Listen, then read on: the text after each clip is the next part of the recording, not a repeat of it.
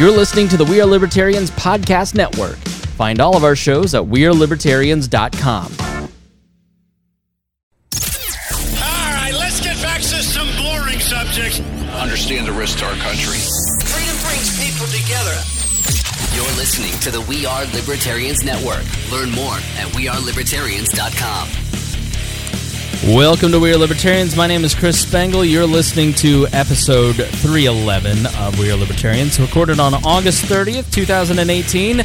Today I'm going to be talking to Todd Moore, who is an app developer and free thinking individual. We're going to talk about some of the ethics of building social platforms. We're going to talk about patent trolls, and we're also going to talk about uh, how he became a libertarian. He literally we say taxation is theft, but he literally got stolen, uh, had his money stolen by the government. So I think you'll love the story. Stick around to the end, and we'll see you here in just one moment.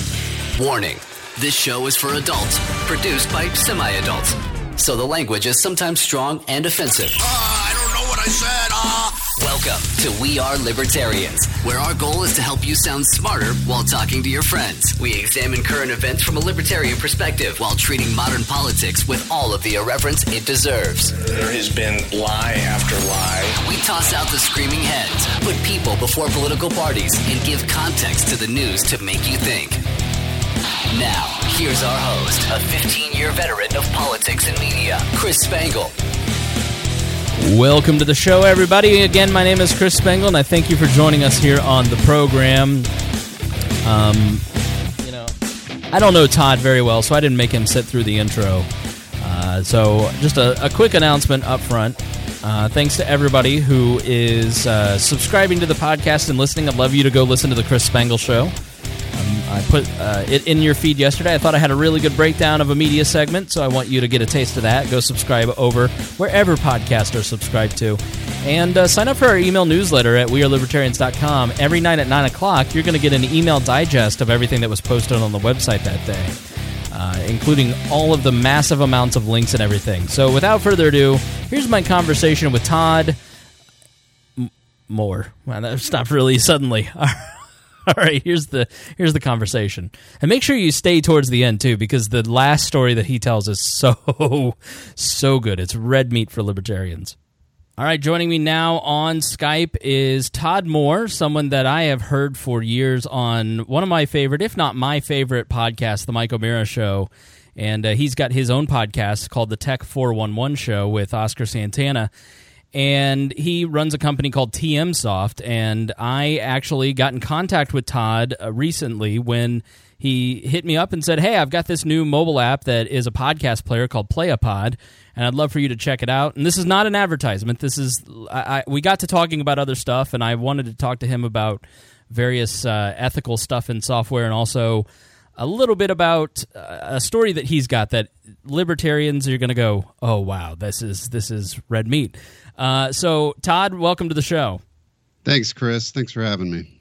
So, let's tell the people who you are. You're you're probably your most famous app is an app that I actually use all the time. Uh, it's called something called White Noise, the White Noise Right. app. I use um, brown noise mixed with kitten purrs.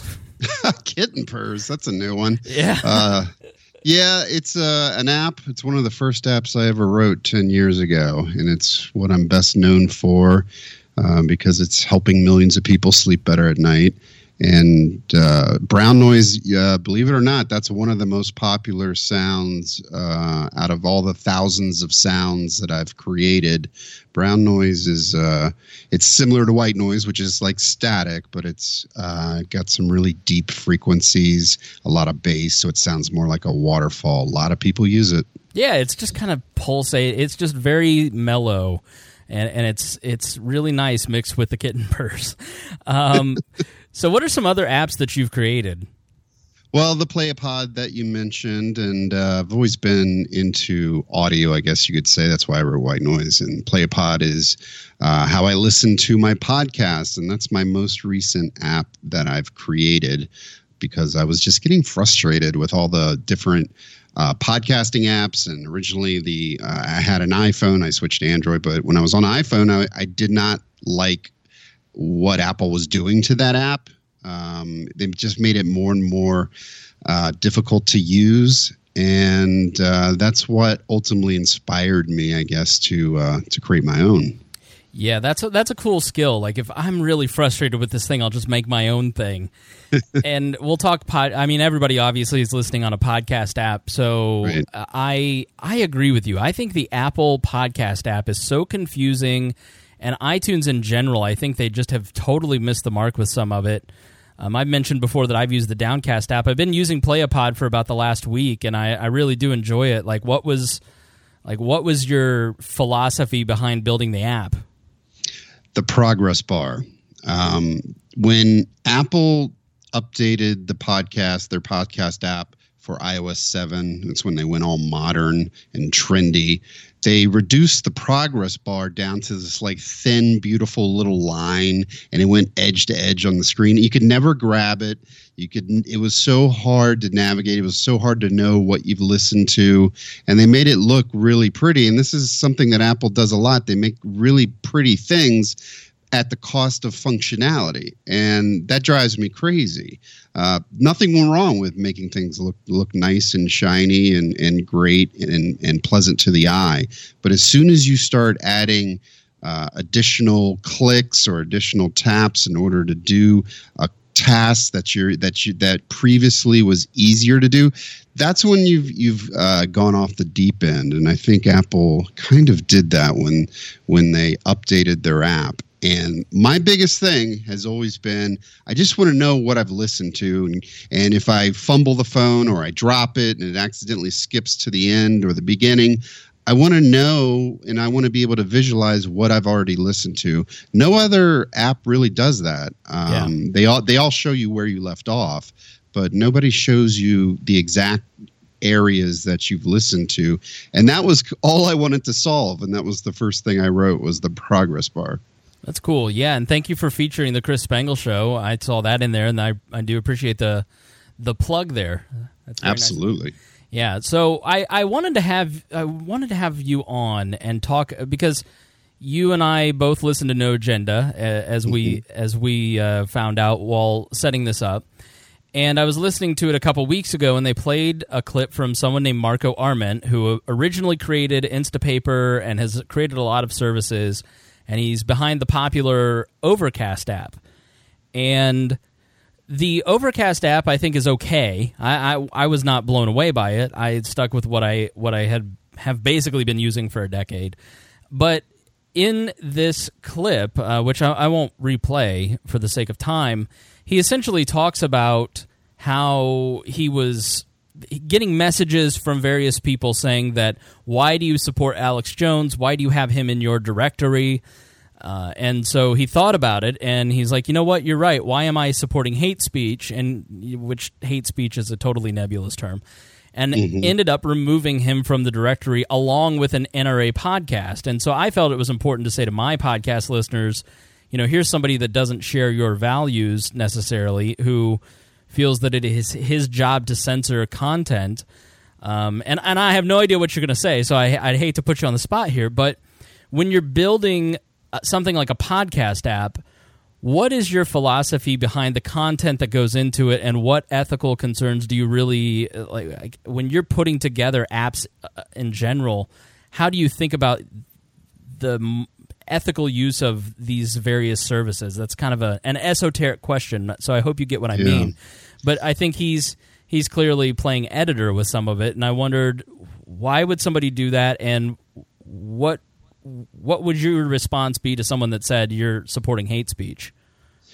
Yeah, that you know that's that's tough, and fortunately, I haven't had to go through that specific example.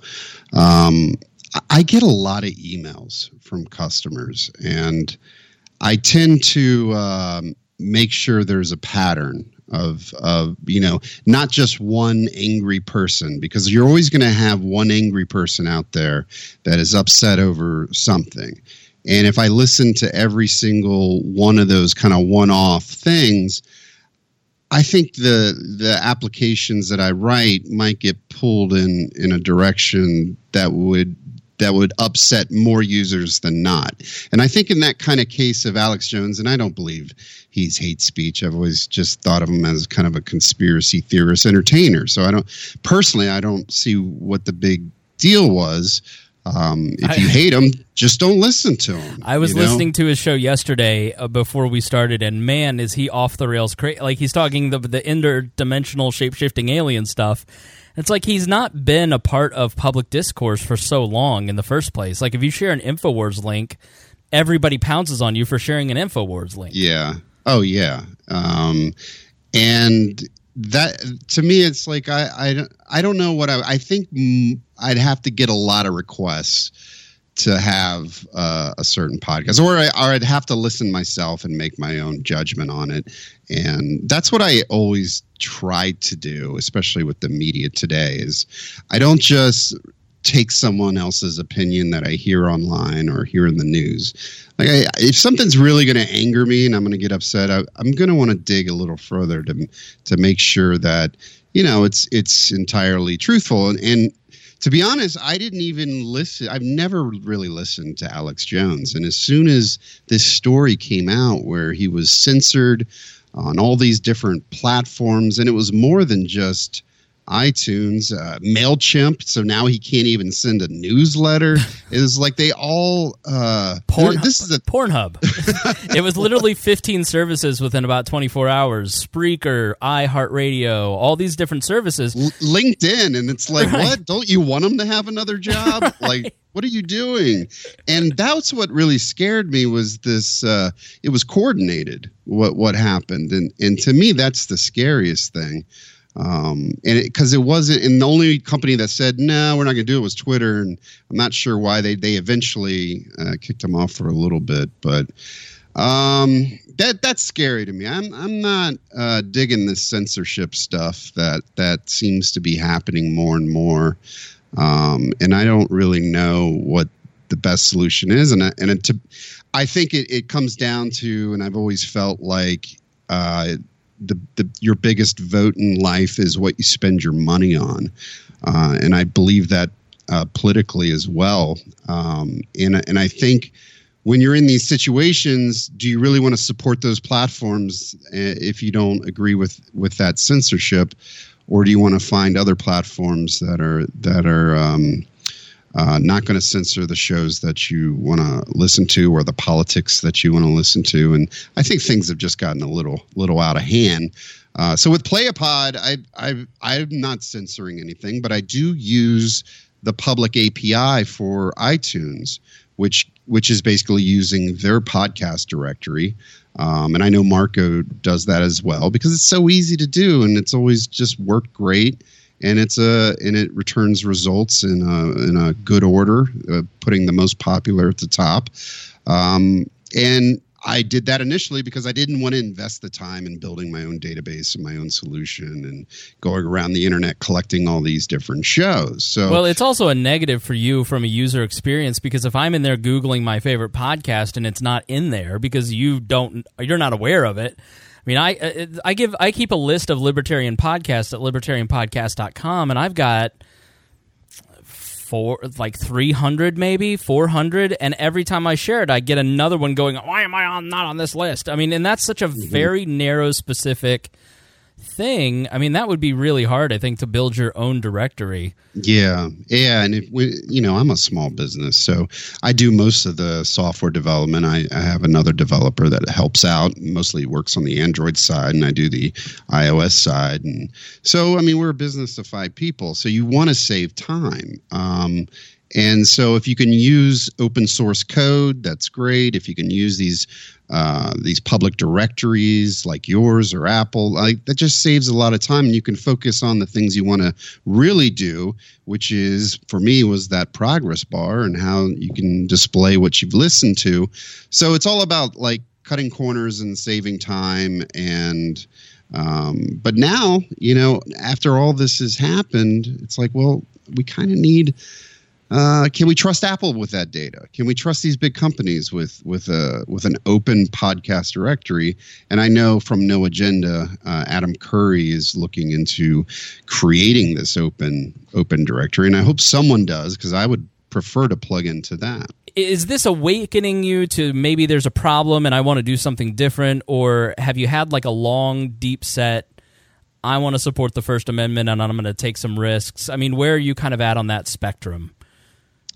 That's a great question because um, I have to operate under the rules of the app stores, and that's the other issue. So when you create an app, I have to follow Apple's guidelines, and when I publish on, on the App Store, and, I, and then when I go to the Google Play Store, I got to follow their guidelines. And I have really good relationships with both both Apple and Google, and I certainly would not want to jeopardize that in any way. So it puts me in a in a bad spot because I want to I want Alex Jones to be in my directory because I think it, I think it was unfair. I think he was uh, he's been bullied out of all these platforms, and I don't like bullies. And so you know, but then I have to weigh that with well, will that upset you know the platforms I've published my apps on, my own apps, and could that be uh, could the, could I get kicked out of the app store, which would basically ruin my company? Right. So it that's the tough tough thing that I have to figure out. You know, how how far do I want to go? And you look at you know uh, social networks like Gab, who's been kicked out of all the stores, and it's it becomes really difficult then to get visibility and for people to find your applications. So you got to find the right balance. I was listening to an interview with uh, head the publisher of the Philadelphia Inquirer, and he was basically saying we had all we have such big overhead because of the printing and the delivery and all that goes into it. You know, we have a third of the audience of Sean Hannity, for instance, but we have quadruple the overhead. And so when we moved into Philly.com and a digital strategy, we we we were late to the game because then all of a sudden social media came in and we were getting thirty dollars per ad spot. Now we're getting a dollar per ad spot because they had such targeting mm. built into all of their different uh, various ad buckets. That was on uh, the Michael Smerconish program today, and I thought that was really interesting. I mean, I, have I know you build games, for instance. Has there mm-hmm. been the temptation? So at work, you know, connected to a, a big media company, they they now will buy, you know, location data essentially, and a lot of it comes from games or addicting type apps. You know, you have a game called Compulsive that I really like. I I spent a lot of time on Compulsive. Has there been the temptation to throw location services on that? You know, the consumer won't really notice, but then I can track some of that data and then sell that to a reseller and make some extra cash. I mean, where yeah. where are some of those ethical concerns? How do you how do you work that out in your mind? Yeah, see, I I I kind of value people's privacy. So when I wrote all my video games, I didn't want your email address. I didn't want your location. I just wanted to focus on making a fun game. And the hope was, you know, through in app purchases or a few banner ads that I could put in there, you know, it would help pay for the development costs it's probably why I no longer make video games because I really believe you, you if you really want to make money, you have you have to do so much. Um, and what it what it ends up being is you become a analytics company uh, because you have to know every little thing about what your customers are doing. You have to analyze all the different pathways they've take through the video game. Where are people dropping off? Where are they coming back? Where are they spending money? And it's just a massive amount of analytics that's going on that helps the game developers produce a piece of content that will yield the most money out of you. And it's it's really that scientific. And to me i i was just bo- i'm bored by that stuff. I just wanted to make video games you know? I wanted to make fun video games and not spend all my time trying to get figure out who my customers were and figure out what they're doing exactly and how I can monetize them in the best way possible and get the most yield and this and that. It's it's kind of you if you knew what I did, you probably wouldn't even play these mobile video games because that's what it's all about. It's all about figuring out how to squeeze people the most uh, to keep them inside your app the longest and how do we get the most money out of them? And i i don't know. It's just i always looked at it like i just want to create something fun you know? Right. Um and i and i don't think um that's kind of what what the video games where where we're at today with video games because it's all very very analytical and uh, it's a little scary when you think about it. Well, I I just get so frustrated that I don't have enough gems for Kingdom Rush, and I've probably given whatever the head company of that is I, have bought somebody a car over the last, you know, five, six, seven years. I mean, I, and it is. It's yeah. so like you. There's a feeling of frustration. You're like, oh, I want to do this thing, but I can't, and they're going to let me if I buy this thing. And yeah, it does. Yep. In, in in hindsight, it does feel really manipulative and gross. It is, and it is, and it's all about dopamine. It's all about, you know, that feeling you get, that high you get when you're playing, and. uh I don't know. I I obviously wasn't very good at at that part of the business. I've never been. I I don't even like. I don't want people's information, and so you know, I just want to make apps that people like and and find useful. But it's really tough, though. It's tough because all of my, uh, I would say, the majority of all my revenue that I've made has come from free apps and of you know of the free apps it's all advertising. It's not in-app purchases. That's a very small percentage. So, same with paid apps a very small percentage. And i i always pay for apps because because of the the truth is when you don't pay for an app and there's advertising in there that does two things to your phone it burns up your battery and it burns up your network and you're obviously giving private information about yourself. Um, they're figuring out who you are and what you're doing and what kind of ads work best um, for you. And all of those things combined, I think it's worth paying 99 cents and just having zero ads. Your battery and your network connection will thank you for it.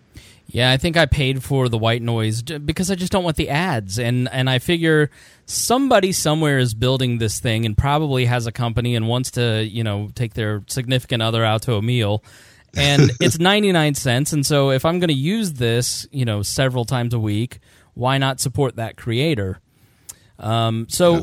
Uh, does it concern you the some of the things that people like Sean Parker have come out and said about the manipulation of your brain. You mentioned dopamine uh, in, in, building of not only social networks but a lot of what we see on our phones. I can I can tell you that since I got my phone in 2010, when I got the iPhone, I have much harder. Uh, I, I don't read as well. My attention span isn't as good. I don't feel as connected to people. I'm less happy. I mean, have you thought about that from a developer perspective, and what is your perspective on the way that these phones change our brains? Yeah, yeah. I mean, you just you just look outside when you're driving, and, and people aren't even looking where they're going anymore. They're, they're staring right at their screens. Um, they're totally addicted, and these these apps are kind of like different drugs that are competing for your attention. And you know, Google and Apple I think have have realized how unhealthy this is, and so now they're baking into the platforms. You know, they're letting you know how how much time you're spending in each app, and they're trying to help. Like they're trying to help the addictions that they in fact created with these platforms and that's kind of kind of where we're at right now. I saw uh, on the, you, yeah when I logged onto YouTube, I got a notification like, "Hey, track your time on YouTube and see how much time you're watching yeah. YouTube." Yeah, that's where we're at right now. They realize that they've created something unhealthy and they're going to throw more technology at it to fix the problem. Like, did you realize this sooner than other people because of your business?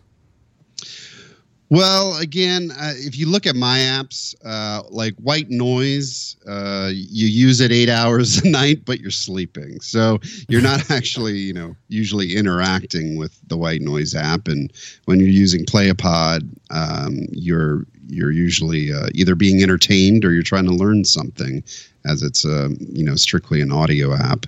So you know those are the apps that people use the most. Uh, like you said, I did a bunch of video games um, which were not as ex, you know successful for the reasons you know I just I just listed. But uh, I think for the most part, I I I like building apps that truly are useful and and help people, and I, I think that's.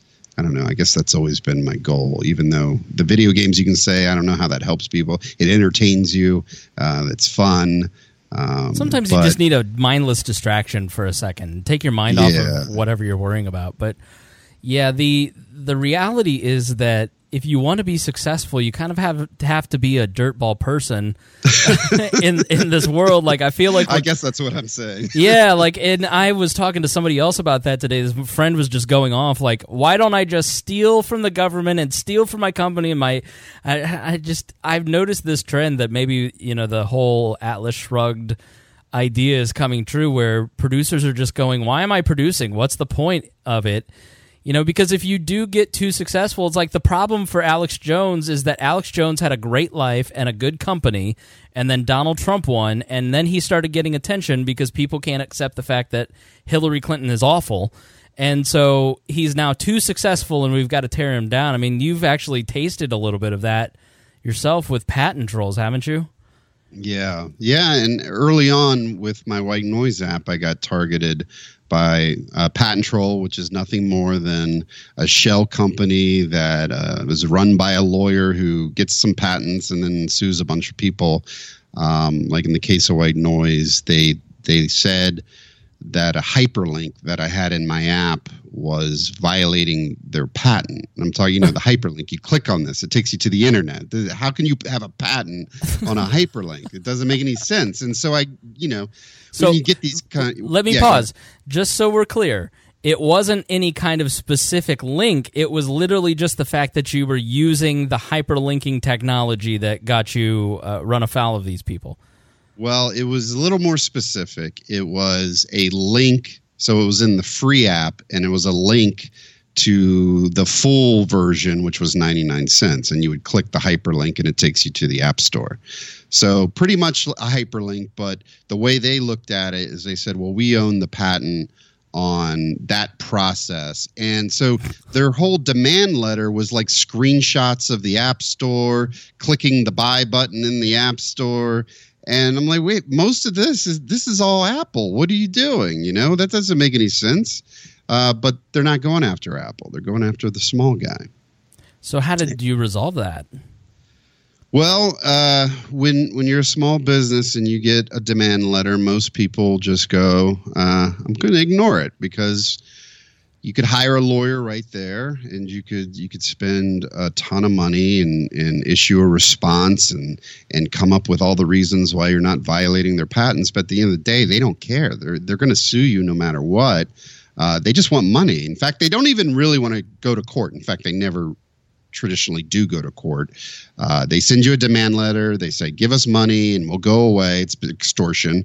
And if you don't, they'll file a lawsuit and then they'll bleed you dry in discovery.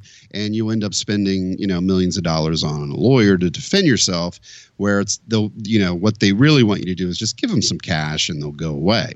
And that's their whole, you know, business model. And it's disgusting. It's, it's, total extortion, and it's happening more and more now uh, because it's so lucrative for people to do this. And and I and I would meet other CEOs because I really got involved in this, and I learned as much as I could and it, it, wasn't just me. It's just everyone is being attacked small medium and large.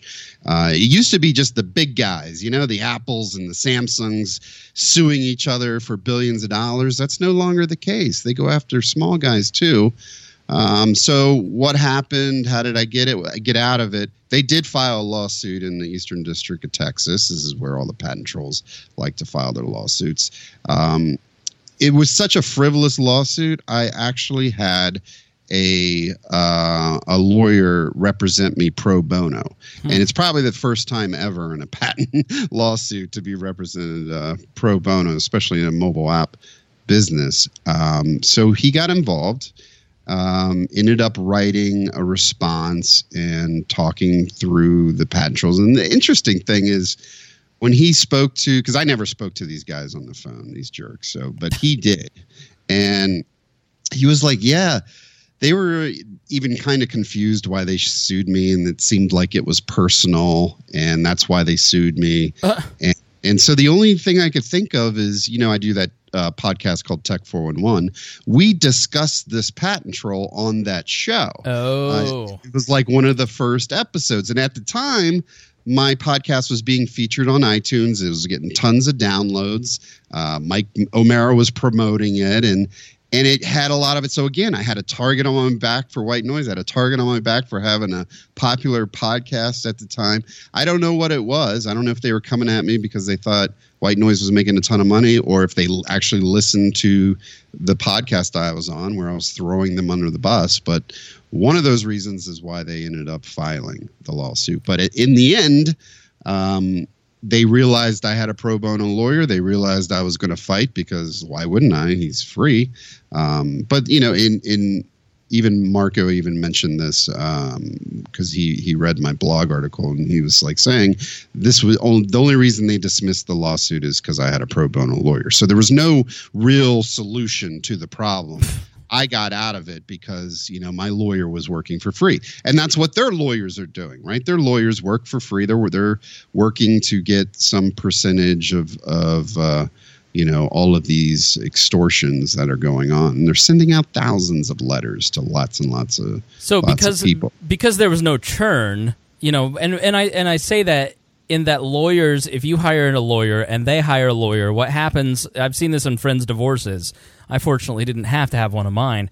But the lawyers start getting together and just churning money, like, and they just they chit chat all the time, and then bill you for it, and you know, and it, it just yeah. so that's unbelievable. So because there was no profit motive, they they weren't interested.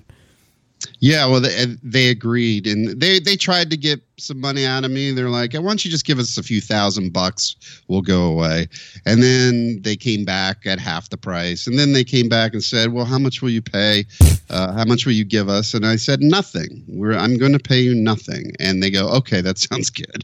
And we ended up getting it dismissed. And see, most of the time, what they do is when they get something out of a company, they make you sign an NDA, and so you can't talk about it anymore. You've huh. you've been censored from talking about it, and so we really don't know how how serious this problem is because most of these companies they have no other option but to settle and sign an NDA just to keep their companies alive.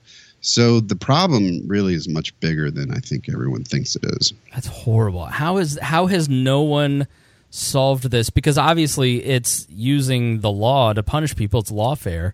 So there should be a legal remedy to it. How has no legislator, federal or you know even in the states, I mean, have there been discussions about fixing this oh, or yeah. oh, yeah. fixing and, that particular court? And this is when it gets interesting because I spent my whole life uh, not not being political at all, like not getting involved in politics and so when this happened, which was about five years ago, um, Bob Goodlatte here in Virginia, he actually created uh, some legislation. It's called uh, the Innovation Act. And it was a pretty good bill, and it plugged many of the holes that these patent trolls use. And so I was, uh, I ended up getting invited uh, to testify before Congress and to share my story uh, with everyone. And so I started getting involved and I started uh, meeting with lots of different senators and congressmen and telling my story. I, I mean, I was going down on the Hill uh, a lot and we were going to get this bill passed, and that was the goal. And everybody was on board, and it felt great because this was really my first time I ever advocated down on the Hill for anything and everybody was listening and everybody wanted to solve the problem and then right at the end when it was time to to bring it to vote uh, it was shut down. It was killed, um, and I and I didn't understand why. And it was Harry Reid who who killed it and said we can't get the votes for this.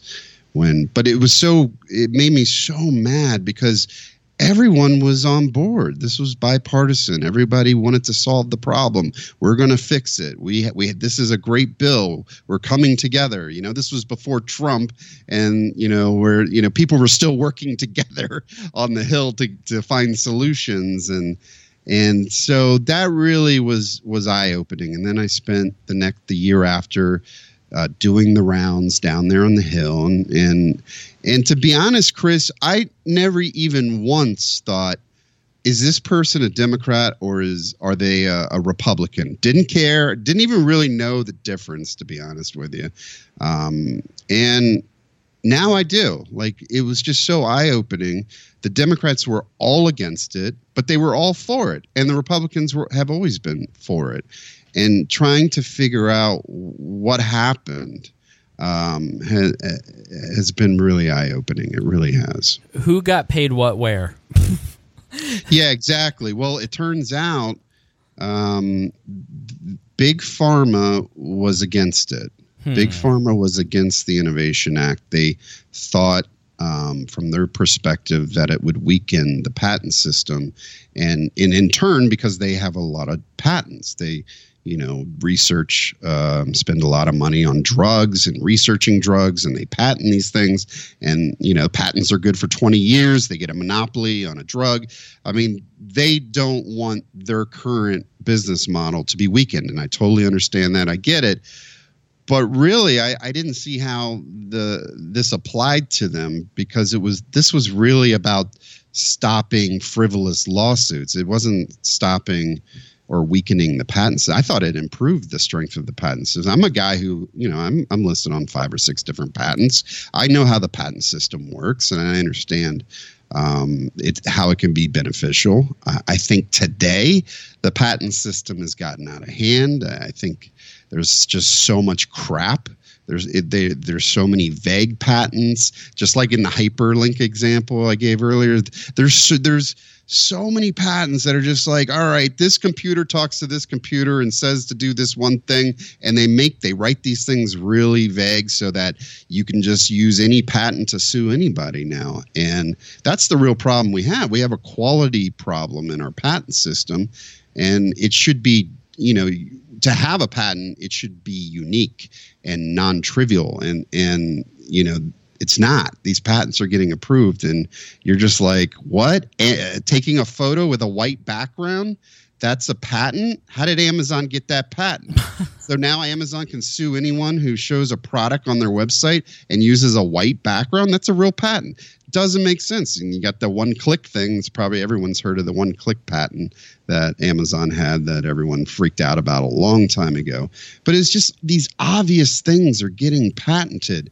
And it should be difficult to get a patent, but it's really not. It, it's like Adam Carolla basically rung the. He got one of these letters, and they basically said, you know, we own RSS feeds, or something. Along, yeah. It wasn't RSS yes, feeds, but it was media. A lot about that. Yeah, it was media enclosures in RSS feeds, I think. And so he came on our on my day job show. He went on on the tour and basically fought these guys, and I think ended up winning but it was sca- it, yeah. it was scary because it's like you know I just have a podcast. I'm just a dude. I mean, at the time I was making, I was spending so much money, I was not making any money, and it's like if I get one of these letters, I'm just going to have to stop doing my podcast.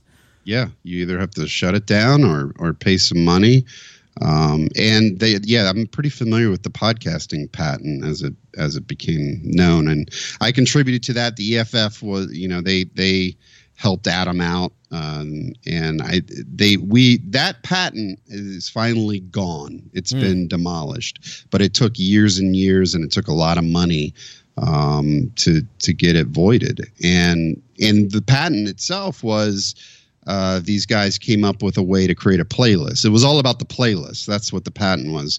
And they tried to make a product a long time ago where you would call in and go, okay, I want this, this, and this. And then they put it on a cassette tape and they mail it to you. So that's the patent. That's basically what the patent. They never made any money off the product, but they've been sitting on this patent for 20 years. You know, we're back in cassette days and it was about to expire. You know, you got a 20 minute lim- uh, 20 year limit on the patents. So they go, well, let's let's just try to make some money. We got a couple years left on this thing, and they they sued. Uh, yeah, they sued all these podcasts, and they said they are the creators of the playlist, and uh, they sued Apple, and Apple ended up paying them.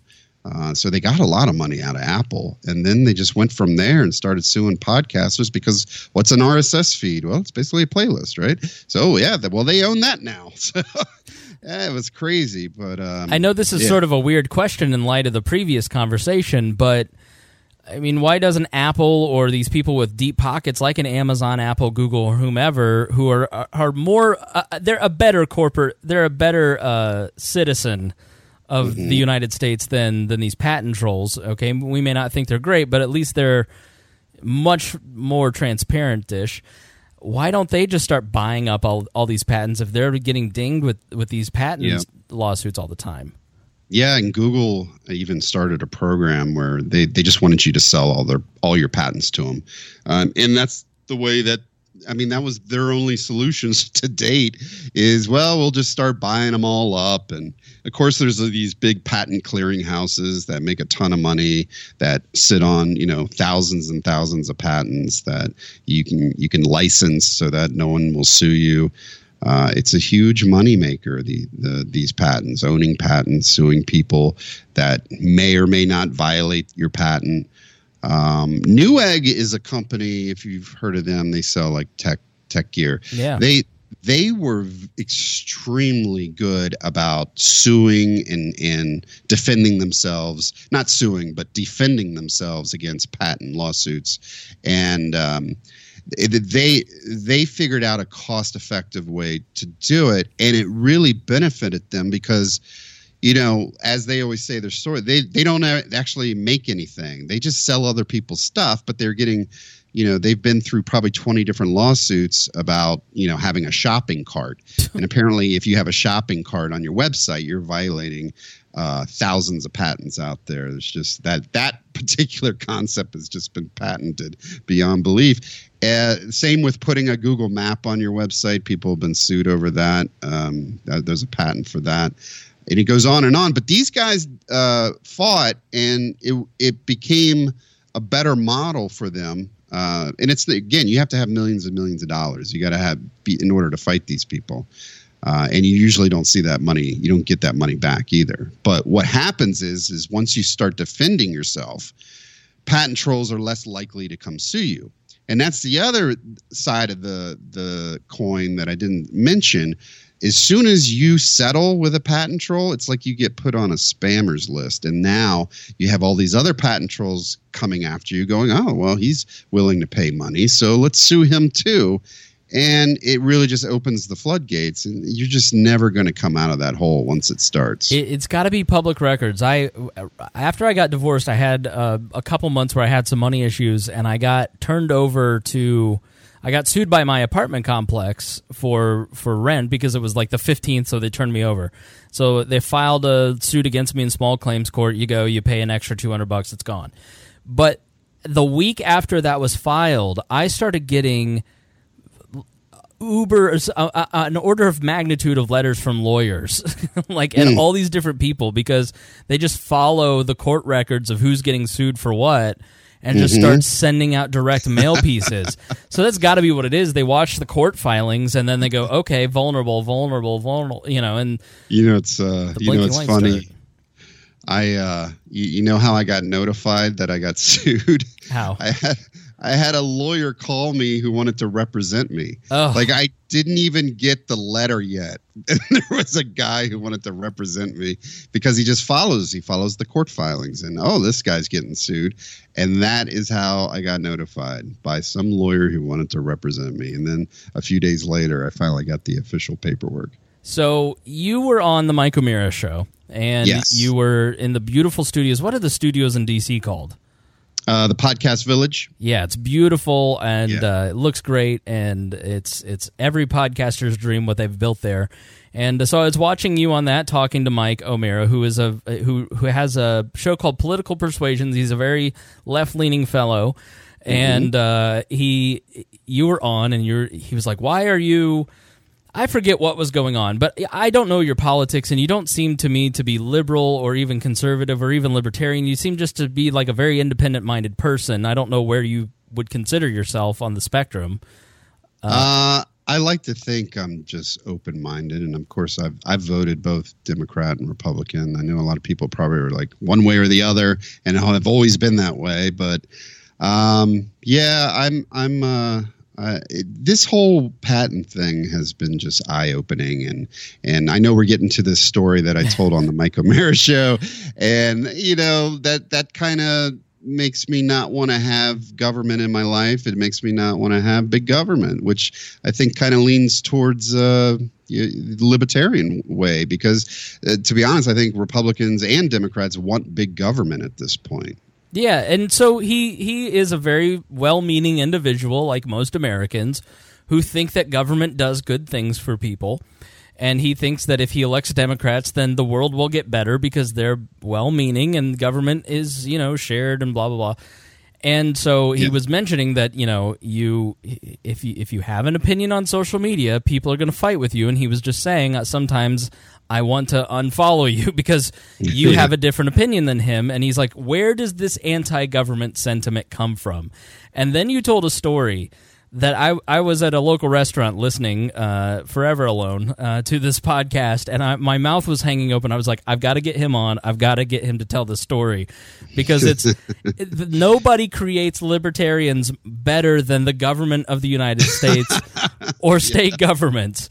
So so it goes all the way back to when you were an investor, and I'll let you tell the story. Well, yeah, st- uh, a stock market investor. Um, so a friend of mine, this was before this happened before TMSoft. I, I started an, another company with a couple friends, and my friend came to me and he was he's a very smart guy, PhD engineer, has a ton of different degrees, and he brought me this chart and he said, "Hey, I've come up with an algorithm that if you tr- uh, if we implement this, if you took one dollar and invested it in the stock market, it would be worth one billion dollars today, five years later. So that's what you call back testing, and and you're basically coming up with a with an algorithm that will trade the market on your behalf. And it's really a cool idea because you you're not you take you remove the human decisions out of out of trading, and it's all algo based. And I was like sold. I was like, this looks fun. I want to code this up. So we started a company. We we uh, were in our 30s. We didn't. Uh, we none of us were married. None of us had kids, and we're just like, all right, let's throw a bunch of money in. We got some savings. Let's just throw equals equal amount in. There was three of us, and we kind of seeded our own company. We didn't get outside investors or anything. And I wrote the code. And so every morning, my code would wake up and it would trade the stock market, and it was exciting, man. It was like you see, you would see it go up, you'd see it go down, and have these big swings. And That's how I felt with uh, Bitcoin for about three months this summer. Yeah, I hope you didn't buy too high. oh no, I bought I bought a little high and sold very high, and then was glad about it. But uh, Oh, I, I made like 150 bucks. But yeah, I but I get the feeling, I get the rush. Uh, I and you know, as being a tech guy, one of my friends called me. He's like, "Hey, I bought in at fifteen thousand dollars. I think it was a good idea." I was like, "I don't think so. you should get out." And sure enough, it just kept tanking. Yeah. But uh, yeah, I never got, I never bought any of the Bitcoin. But so this this was uh, this this program I was writing. It was making you know tons of trades all throughout the day. Uh, we ran it for a good couple months and you know it's it was making a little bit of money and it was just exciting and fun and one day i woke up to check on the software to check on the program and i realized it aired out because there was no funds in the account. And it was very confusing. I logged into the brokerage account and it was a zero dollar balance. And there was no real indication of what happened. There was a small transaction well big transaction all the, like basically all the money you, there was one transaction where it was just all taken out and it didn't say where it went. It had a little memo that just said C support, letter C support on it. And so I called uh, all my partners and I said, Hey, did you take the money? Did you take the money? No, no. Uh, then I called the brokerage. I'm like, What happened? Where's the money? And they're like, Yeah, this is really weird. We got um, we got served by the government to seize all your assets. The government seized all your assets, and the C support stands for child support. Huh. And I'm like, what? This is a company. The, the companies don't have kids, uh, and there's three of us. Uh, what, what's going on? And did any of you have kids? no, no kids, never married. Uh, the government just seized the all the assets, and the only reason they gave was child support. So they're like, "Yeah, we thought this was strange. Uh, there's nothing we can do." The state of Texas, you know, seize the assets. You have to call the attorney general uh, there and to discuss it. And so I called them. And the guy uh, on the phone was like, "Yeah, this was really weird. Uh, this came from the state of West Virginia, and there was nothing. We thought it was kind of strange, uh, but we there's nothing we could do. We just have to seize the assets and give it to West Virginia. So then I finally, after many phone calls, get a hold of Child Support Services in West Virginia, and she she goes, yeah. Um, we seize the assets because the account owner matches the social security number of this deadbeat dad. And I'm like, what? Well, this is a company. This is an EIN number, right? Because with a company, you have an EIN number. It's a nine-digit number.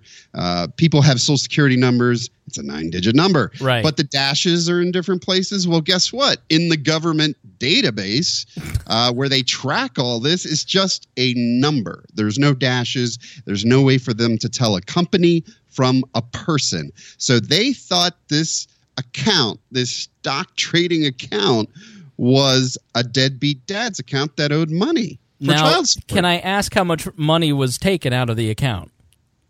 Uh, um, it, it was around forty thousand, I think. Oh boy, he was So- really he was really deadbeat.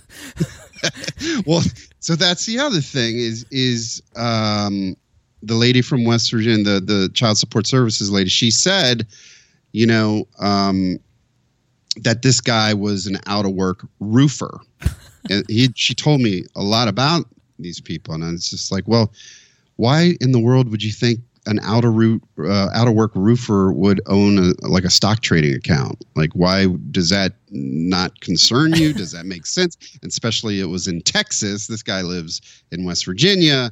Uh, is that strange? She's like, yeah, a little bit. And I was like, well, does this happen a lot? Does this particular thing happen where you mix up people and companies? And she goes, well, more than you w- would care to know. Oh, it- you know, it's like unbelievable. They can't tell the difference between a company and a person. They're just pushing a button, Chris. I mean, she pushing a button and seizing assets. Now, But I also like that when you called, she gave you all of the information about the other person too. Like there's no regard for privacy either. Yes. Yes. Yes. I was uh and of course it gets worse so you heard the Of rest course. of the story. Right. But um so the money was never distributed. And and thankfully because if it was i don't know if i would have ever got it back. I would have probably had this sue the state of west virginia. Uh, so luckily they still had the money and and so it was safe and they were going to give it back to us. The reason they didn't distribute it right away to uh, the mother of these kids w- was because when they told her that this money existed that this account existed and they were going to seize it uh, both the mother and the father got extremely excited even and the father even said half of that money's mine so that's a little bit of a red flag I mean, if, Right. if it was really his money he w- wouldn't be saying half of that money's mine I, So- I, I just love that you know this. I love that they told you all of this, and that just Yeah. in that moment you must have been. I would have been. I don't know if I, at that point I would have laughed. I would have been furious, and then I would have laughed at that part. Yeah, I can laugh at it now, Chris. Uh, now that we got the money back, um, but then it gets it gets worse because I got the money back. They sent a bunch of checks, and and we deposited. We ended up shutting the company down. And you know, I don't want to share. Uh, mainly, it's like I don't want my company's EIN number to match this guy's number. Yeah. Um, so we ended up shutting the company down. But here's the here's the craziest thing. Talking about privacy, the lady gave up my information, gave up my name and my phone number. So, guess what happened a week later in the morning when I was heading to work? Ring, I had a landline at the time. this lady calls me up. The deadbeat dad's wife calls me on the phone and says, You don't know who I am, but I just want you to know that that money would have really benefited me. And you know, I've got three kids and I lost my job and I'm going to jail and I needed that money. and and I'm just like, okay, well, this wasn't your money. And she's like, I know that. And I was like, it's not even my money. It's a it's a company, right? It's a company with multiple people. And she was like, I get that. I just wanted to ask you if I could have some money. and at that point, I was pretty furious, and of course, I said no. Um, I mean this this whole thing The ruined sob- this company. You the know, sob story about going to jail and three kids and the deadbeat dad it didn't it didn't warm your heartstrings, did it? no, and uh, uh, this was my favorite phone number, so of course I had to disconnect that phone line, and so. All these things, I couldn't believe they violated my privacy. They gave up my name, they gave up my number, um, and and I ended up shutting down my company. Luckily, I got the money back, but it was eye opening because how often does this happen, or has it ever been abused? Um, and it was scary. That's when it really scared me that there's people in the government that have all of our accounts listed. And by the way, I didn't tell you that part. She knew exactly the balances and all of like we had more than one bank account. She Oh, wow. she said, "Oh, she goes, this bank account had this much, this one, the stock account had this much." And so we decided to just go for the one with the most money and not take the other one. And she read off the and I was just like, "This is crazy."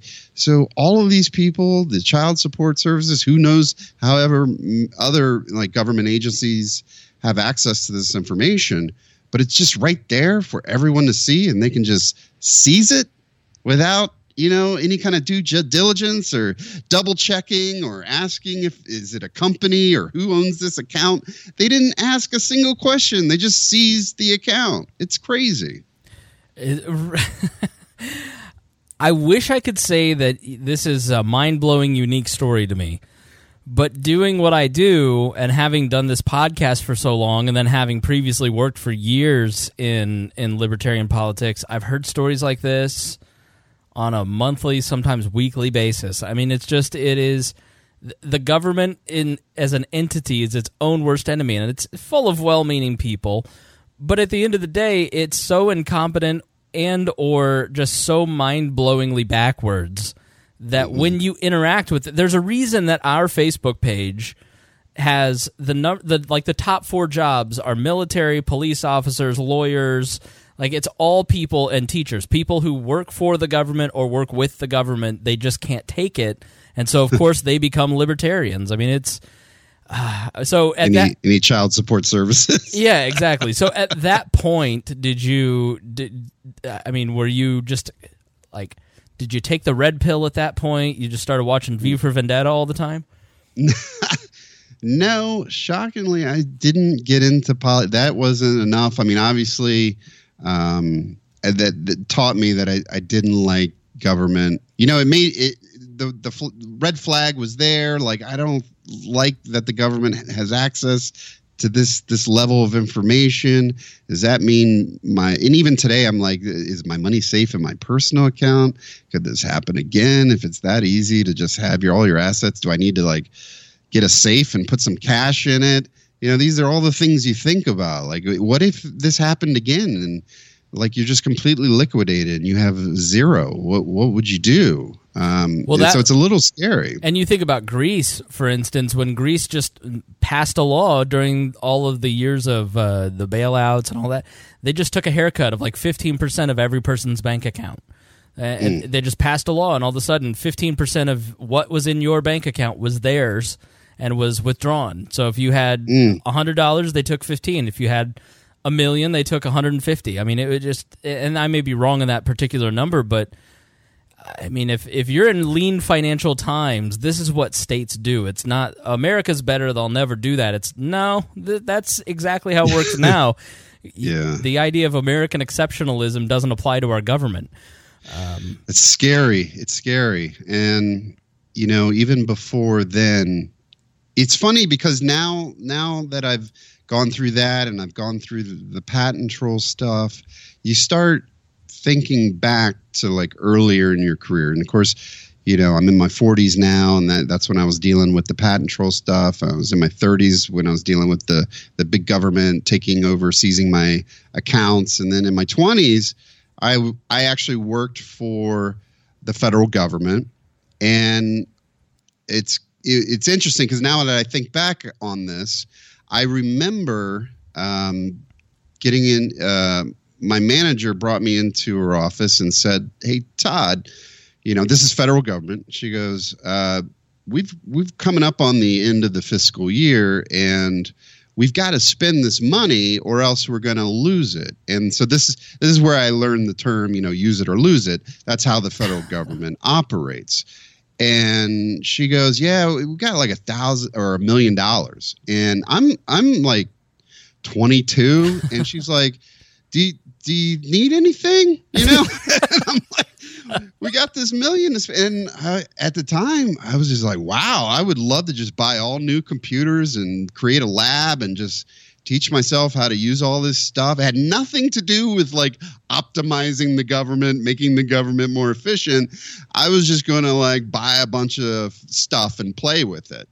And thinking back to that, it was, you know, it was only a million dollars. Yeah, right. But think about this was a small government department. Just think about like expand that over every department in the federal government man, we are wasting so much money. And so Yeah. now I think back at that. At the time, I was just like, woohoo, spend some money. It's not mine. Let's have fun. And now I think about it and I'm like, man, that's just not right. We've got to we've got to fix this use it or lose it system. I think that's ridiculous. Yeah. All right. Well, Todd Moore, tell the people where they can buy your apps. Uh, if you've got a website or social media, this is this is plug time. Tell the tell the people how they can connect with you. Yeah, if you just go onto your app store and search for TM Soft, uh, you'll see White Noise, you'll see Playapod. I'm, I'm working on those actively, and I would love for you to try them out. Maybe listen to your favorite podcasts, uh, the Chris Spangle Show, Libertarians, all of it. We don't censor. We don't censor any of it. You can add manual RSS feeds to Playapod. Um, really appreciate it. It's totally free. I don't even uh, make money off of it. No ads or nothing. It's kind of a passion project. And if you need to sleep better, check out the White Noise app. And as always, uh, you know, brown noise and cat purrs. That's where it's Mm, at. mix it up. That's right. All right, Todd Moore, thanks so much for coming on the program. I really appreciate the time. Thanks, Chris. Really enjoyed it. All right, cool. Well, thank you so much for